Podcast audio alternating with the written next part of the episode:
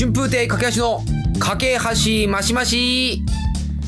皆様いかがお過ごしでしょうか落語家の春風亭架け橋です。このポッドキャストでは日常に起きた出来事や思ったことを架け橋がマシマシでお話をしております。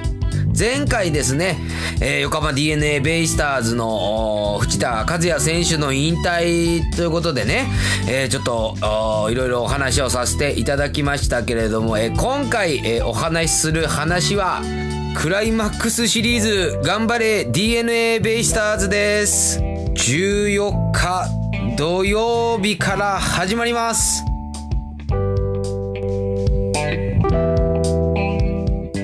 えー今年のセントラルリーグのね、ペナントレースが終わりまして、で、阪神タイガース優勝でね、で、第2位が広島東洋カップで、第3位が横浜 DNA ベイスターズということになりまして、いや、このポッドキャストもね、えー、ベイスターズファン宣言してからあの後半戦一切触れてなかったんですけれども、まあ、やっぱここに来てね、もう、やっぱりこの、語らずにはいられなくなっちゃったんで、いやー、ベイスターズもね、すごいんですけど、しかも10月4日がね、ペナントレース最後の試合で、で、えー、巨人と DNA の戦いでね、東京ドームで。で、もう順位がもう決まってたんですよね。だから先週放送したぐらい、ら先週の日曜ぐらいにはもう確定して、もうひっくり返ることがないってことで、3位がベイスターズでね、えーで、4位が巨人だったんですけど、ただこのね、最後の最終戦もちょっと山場で、要はこの DNA ベイスターズとこの巨人の、この勝敗で、ベイスターズが2位に行けるかどうかっていう大事なとこだったんですよ。だからここに勝てばね。で、なんでこれ勝てばいいかっていうと、クライマックスシリーズに、この2位と3位だと、このね、えー2位のチームの球場で、えー実際試合が行われるので、もうね、ファンの人の応援もそうだし、まあ何よりね、その収入、チケットの収入とかも全部、そのホームのチーム、2位のチームがもらえるんですよ。だからね、こう2位と3位じゃ、こういろいろもう、もうなんかいやらしい話、数億変わってくると。収入が数億円もらえるかゼロかどっちかっていう、そう大事な試合なんですけど、1対0の完封負けっていうね、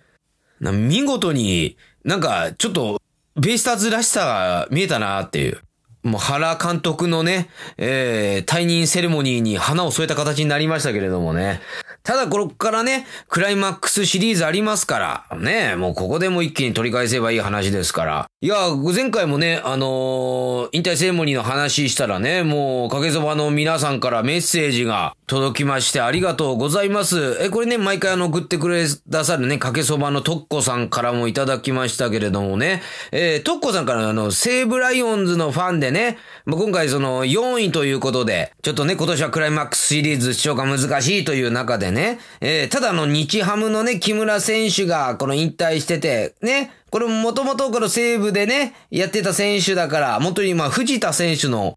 まあ、逆パターンというかね、うん、もともとその西武で活躍した選手が、最後、日ハムで終わるんだけれども、ただ日ハムでもこれベルーナドームで両チームに胴上げされるセモリー見て感動したっていうね、もう長文でいただきましたけれどもね、いやほんとそうなんですよね。感動しちゃうんですよ。奥さんとか、あとね、小さいお子さんからの花束贈呈とか。いや、わかります。あれがなんか人生が見えてね、なんかね、ああなんか、この人ね、それこそ人となりっていうのはそれわかんないじゃないですか、プレイ見てね。この人、どんな裏方の人に接し方してるんだろうとかわかんないですけれどもね。ただそういうなんかセレモニーとか見ると、あすごい慕われてたんだなとかね、周りの人に対してもすごい気配りできる人なんだろうな、みたいななんかそういうところもなんか見えちゃった分なんか感動がより大きくなっちゃってね。あとね、えー、かけそばネーム、元遠距離通勤さんからもいただきまして、えー、横浜クライマックスシリーズ頑張れと、架け橋も頑張れと、エールいただきました。ありがとうございます。まあね、まだまあこっからクライマックスシリーズ、そして日本シリーズと続きますけれどもね、なんか僕ね、やっぱこの野球をもう応援し直してというか、まあこう見ててすごいあの感じたことがね、やっぱりこのひいきのチーム、それを応援して、やっぱひいきのチームが勝つとね、すごく嬉しいんですよね。やっぱりなんか、その一日がなんかハッピーで締めくくられる感じ？なんかいろんなことあっても。で、逆にやっぱり負けるとなんかすごいなんか、なんか、まあ、イラッとくるって言い方はちょっとおかしいかもしんないですけど、まあ、なんとなくなんか、ああ、なんだ負けちゃったのかよ、みたいな感じに思うんですよね。応援すれば、なんか、するほどなんか、思っちゃったりして、えー、まあ、選手たちにとかじゃないんですけど、なんとなく自分のなんか落としどころが見つかんないとか思って。だからね、勝つとやっぱりなんか、機嫌よくなんか、いろんなものが楽しく思うんですけど、でもこれやっぱりね、思うのが、自分がすごい勝つと嬉しいじゃないですか。したらやっぱり当たり前ですけど、相手チームは負けるわけですよ。そうするとね、えー、例えば、あ、ベイサーズ勝ちましたみたいなことを、やったみたいな、今日楽しいとかっていうことを言うことで、やっぱりね、相手チームの人は、あんまり心よく見えないっすよね。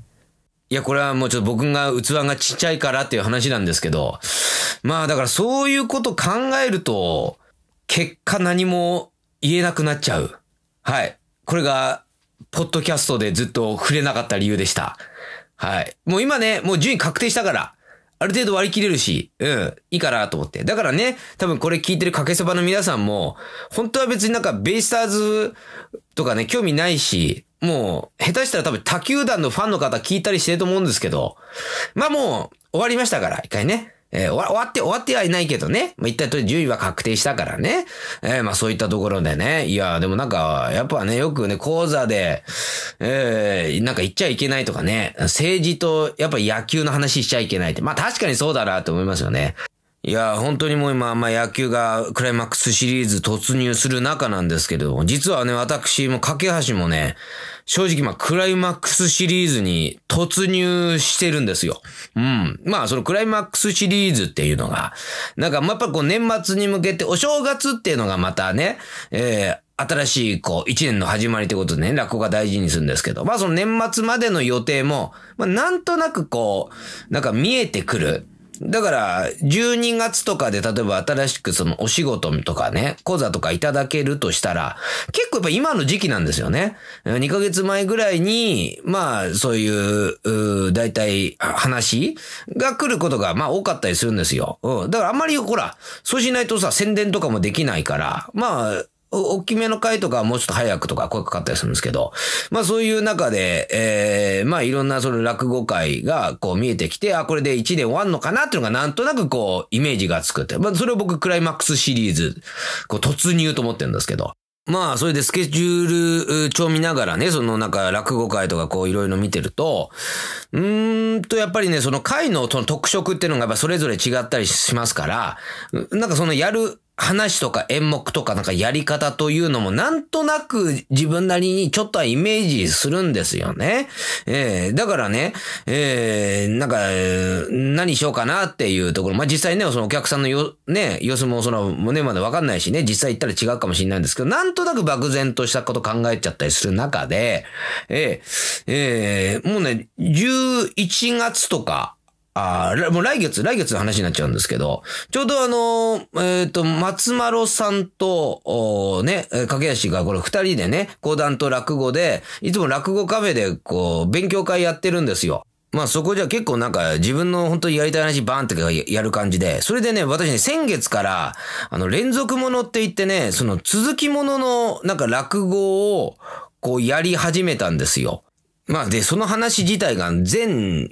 12話あって、で、それで1話がだいたい40分ぐらいの話なんですけど、で、それでね、あのー、私がやったのは、その1話目から始めんじゃなくて、その12話の中で唯一、1話として、えー、完結してる。だから、あの、最初からおしまいまで、えー、それだけ聞いても、成立する話の回っていうのが第4話目だったんですよ。だから、いきなり私4話目をこうやったんですね。えー、ちょっといろいろ理由があって。だからその第4話目をやったから、じゃあちょっと第1話を、ちょっとやろうかなと思って。別になんかどっか宣言してるわけじゃないんですけど、ちょっと今から頑張って覚えれば、まあこれ、間に合うかなっていうところで。で、それでやっぱ第1話その11月の回でやろうと思ったんですよ。うん。で、それまでちょっと一生懸命ちょっと頑張って覚えようと思ったら、そのね、11月の末に、あのー、高円寺でね、五輪屋さんっていう、う方があの会を開いてくださって、それがね、あの、桂のくのいちさんとの二人会をね、こうやらせてもらうことになったんですけど、このね、桂くのいちさんっていうのが、えっ、と、いえ、いつだ前回やったのは？え3ヶ月前ぐらいなんですけど、あそう、初めて会って、で、僕ね、あの、くのいちさんっていう人がね、まあもちろんね、あの、名前もね、存じ上げてますし、ね。で、すごいなんかすごい、周り、あの、いろんな人からの評判がいい。だからすごくまあ、落語もなんか面白くて、みたいな話をすごいなんか聞いてて。で、実際お会いして、本当に思ったのが、初めてですね、会った瞬間に、この人売れると思ったんですよ。結構いろんな人と会ったりしますけど、もうなんかね、あ、絶対この人売れるなって、もうなんかすごいわ、わか、わかるんです。僕は、僕はわかるんですごめんなさい。なんかね、すごい抽象的というか、具体的にどうこうって言ったら、なんだろうな、まあその、立ち振る舞いというか、なんかすべて、あの、楽屋とかですよ、楽屋で。初めて会っての、なんか、楽屋でこれだけ鼻ある人いねえかなっていうぐらいに、うん、応対含めて、返答含めて、なんかもう、愛され方、可愛がられ方含めて、なんかね、僕ね、ほんと気遅れするぐらいな。まあまあ、本当にだからもう絶対に、もう、髪型落語を背負って立つ人なんだな、この人はっていう思う人ね、となんか、ね、またちょっとやらせてもらうことになって、いや、ありがたいなと思ってね。で、その時になんかトークみたいのしたんですよね。第1回の時に。で、第1回でそれトークした時に、なんかね、そう、くのいちさんが、品川真珠という話を聞いたことないと。もちろん、演目の題名は知ってるけれども、聞いたことないから、これはすごく生でいつか誰か聞いてみたい。もちろん音源ね、いろいろ新潮師匠、炎症師匠、男子師匠とかね、これあるじゃないですか。そうじゃなくて、実際に生で聞いてみたいっていう。だから、その品川真珠って字面も含めて、もうどんな物語なんかすごい興味あるって。いや、確かになんか面白いですもんね。品川と真珠だから。いや、なんかラブロマンスものなのかなとか。はたまたそのなんか、陰惨な、どちらかというとその、なんか、怨念こもった、神経重ねが口みたいな、そういうやつなのかな恨みつらみのやつなのかとか含めて楽しみなんですっていう話をまずトークでして、で、その後私がちょっと落語しなきゃいけなかったから、もう流れ的にこれ品川真珠やらなきゃいけないパターンみたいな感じになってたんですよ。やらなきゃいけないパターンというか、多分ここで品川真珠をバッと出したらかっこいいだろうなと思われるパターン。ただその時私品川真珠覚えてなくて、もうその、やってなかったから、うわ、なんかできなかったすいませんっていう流れがあっての第2回なんですよ。だからここ、別にまた宣言してないですよ。いや、僕今、初めてこの場で言ってますけど、ね、ちょ、品川真珠ここでちょっとやってやろうかな、みたいな思っちゃって。まだちょっと連続もの第1話覚えきれてないのに。で、僕今品川真珠もちょっと、やろうと今、してるんですよ。もう同時並行で覚えて。ね。もうちょっとクライマックスシリーズですよ、この時点で。おい、ちょっとこれ間に合うかな含めてね、ちょっと今頑張ってんですけど。で、それで、まあ、今年のね、年末はこれで終わりかなと思ったら、12月にね、ありがたいことにお仕事をいただいて、で、その主催者の方が、ぜひとも掛橋さんに行っていただいてね、嬉しいじゃないですか。で、その方がおっしゃったのが、その落語会がね、第55回なんですって。第55回で、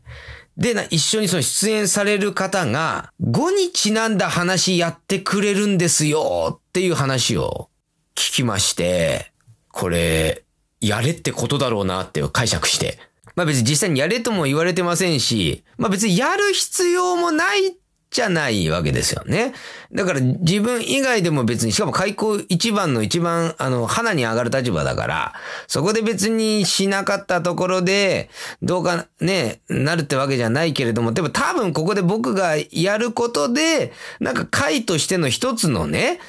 あの、なんか収まりというか、やっぱり、なんか筋がバシッとなんか来るじゃないですか。うーん。まあだからこれはなんか自分としてもやっといた方がいいなみたいな。むしろまあその主催者さんのお考えは、あ、ね、なんか別なところにあったとしても、僕の中でこれなんかこの流れだったらやることでなんか自分の中でもなんか気持ちよくやれるなって思ったんで、じゃあちょっと5が出る話なんかやらなきゃなと思うんですけど、意外に5の出る話、自分の持ってるやつ何かなと思って、いろいろこう、さらってみたら、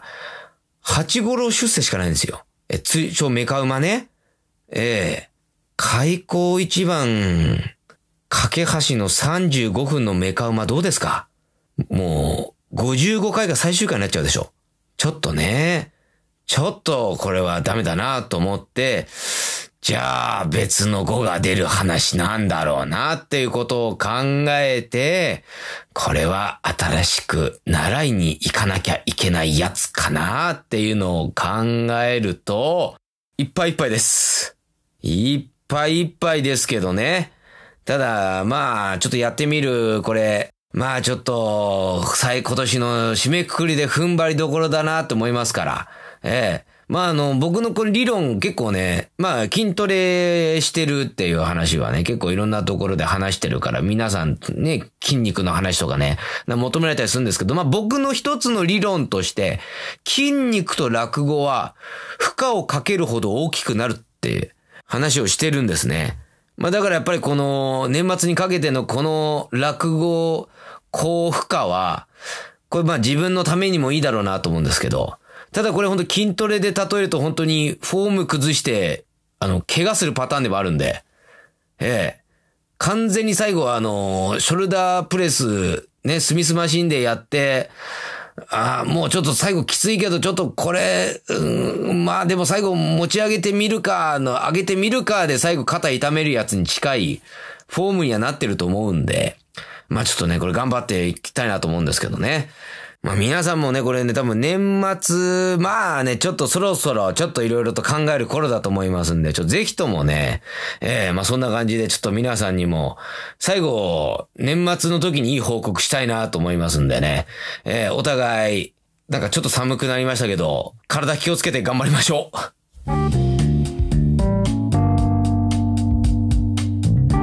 なんかもう、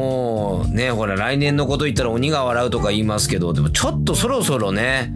もう2023年も、なんか終わる感じしませんか？うん、ちょっと早すぎるか。早すぎるけどね、ちょっと僕、ちょっとなんかやっぱりなんか夏が終わってね、ちょっと涼しくなってくるじゃ、来てるじゃないですか。なんかそれがね、なんか、ちょっと夜とか歩いてるとね、あ、なんとなくこの、秋の夜風でもあるんですけど、なんかちょっと年末に差し掛かってきてるなってね、なんかちょっと僕感じちゃってるんですけどね。あと今なんか、ヤブカが今最強らしいですね。今もう季節ずれて、今なんかヤブカ今す、すごい強くなってるらしいんだよね。それもね、ぜひとも気をつけてね。えー、あと、もしあの、えー、えかけそばの皆さんの中でね、あの、他球団の、あの、野球ファンの方、あの、気にせず全然、もう来てほしいですからね。うん。だからなんか、12球団かけそば代表っていうのもね、ちょっと面白いですね。まあ、ベイスターズね、まあ僕とか言ってますけどね、僕以外のベイスターズファンの方もいいしね、今のところトッコさんが今西武ファン代表になってますから、はい。これちょっと12に集めたいですね。はい。というところでね、皆さんからのメッセージなどもお待ちしております。アドレスはかけぽっとアットマーク gmail.com です。kkepod アットマーク gmail.com です。それでは次回の放送まで、えー、お楽しみにお待ちくださいませ。お相手は春風亭かけやしでした。それでは皆様良い一日を。